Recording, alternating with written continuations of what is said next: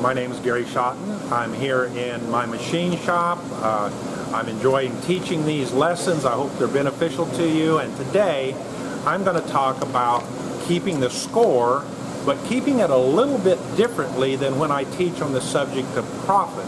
See, profit, the ability and the amount of profit in a business is the scoreboard for how your business is doing, just like you have at an athletic event.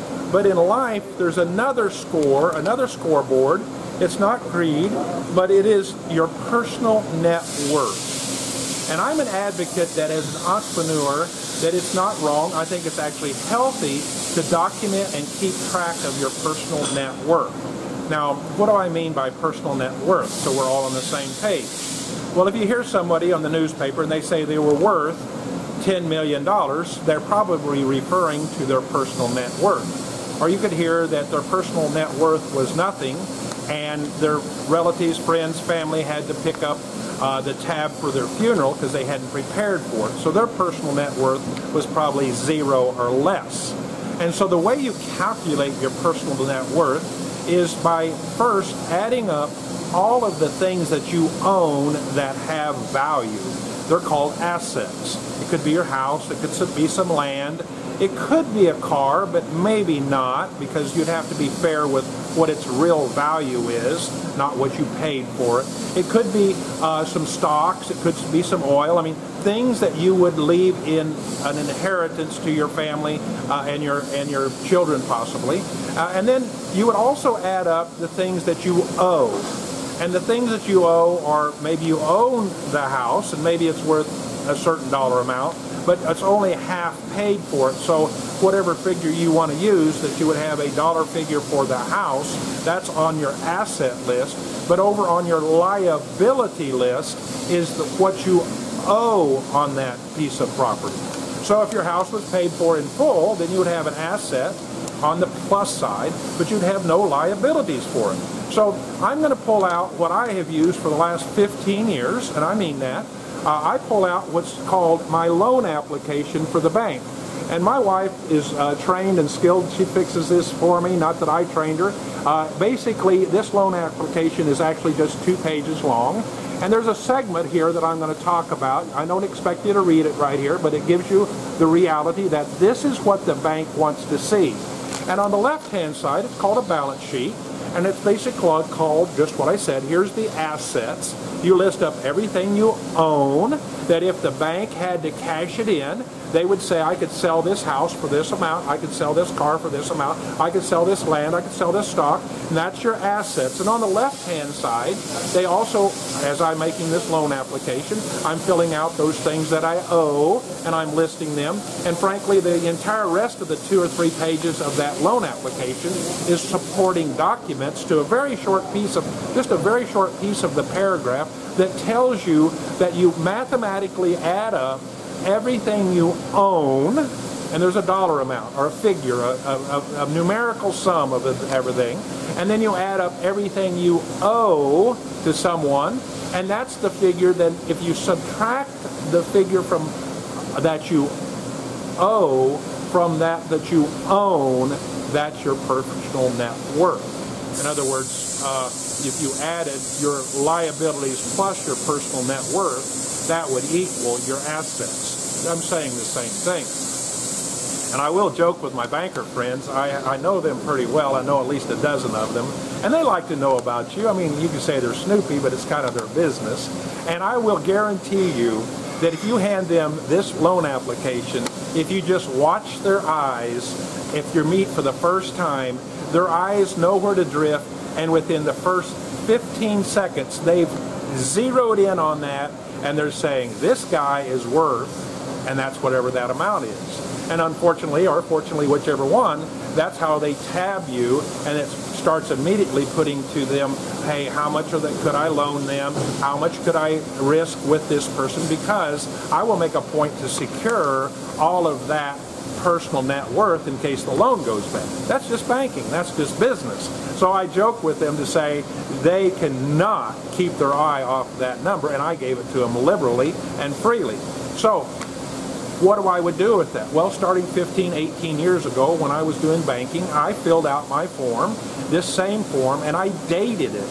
And I says my personal net worth as of January 1st, uh, 19, or I'm sorry, 2000 or whatever year it was, I filled out this paperwork. And let's say a year later, I would say January 1st of uh, the year 2001. That's what I'm worth. And then a year later, and it wasn't on a yearly basis, but basically every time I had a loan application or I needed to show something to the bank, I would, my, there's where my wife helps me. She knows how to do this, and we work together on it, and we make the adjustments. Now, here's what you want to do. You just want to know wherever you're at, even if the number is negative, just guess what? If you owe more than you own, then you have a negative personal net worth. Well, don't freak out. There's quite a few people in that category. As long as you are watching the score and the score is going in the proper direction. In other words, if the score was negative, your first goal is to get to zero. And if the score is zero, then your next goal is maybe to have a net personal net worth of $10,000. And if it's $10,000, your personal goal could be how would I get to $100,000? And where this is helpful, and then how would I get to a million? I mean, there's people on this earth that have a personal net worth of B billions. That's just numbers as far as I'm concerned. The principle is the same that if you're working in the right direction, you're working to gaining on your personal net worth. And if you want to see that number rise. And so as you're making choices on your expenditures, you will be calculating and thinking more in that way. This scoreboard, if I make this purchase, after I make the purchase, what is its real value and how fast will it go down to nothing. That's why a car is not necessarily a great asset because you buy it and as soon as you pull it off the lot and especially if you borrowed most of the money which you can now these days then as soon as you pulled it off the lot nobody's going to pay if you had to sell it for the same amount that you you paid for it off the lot so it's not necessarily a good uh, investment. Now you could have an antique car, and that's now an automobile, and you bought it for something, and due to its value and that the fact that it's an antique, and you don't owe owe any money, and next year it could well be worth more. So its value is going up. So if you follow what I'm saying, your goal as a person not greedy, not egotistical, not to brag, but you are judging whether your personal net worth is going up, staying the same, or going down. And it's a simple calculation. I'd like to talk about if you have a personal net worth that's positive. And I'm not going to go into depth on that. I just know that in my case, I do have a positive personal net worth. I'm not disclosing that. It's nobody's business but mine and my family's. But my personal opinion is that I pulled my adult children into the picture, and they know what my personal net worth is. And we've talked in depth about what would happen if I were to pass on or my wife were to pass on, what would be expected. That's my style. I'm not keeping this a secret. Others could be view this differently. They could say, you know, I'm not going to share that. When I die, they can have the reading of the will and everybody be surprised. Well, that's not my mode of operation. That's somebody else's. That's fine with me. Because I want my children to be knowledgeable about it.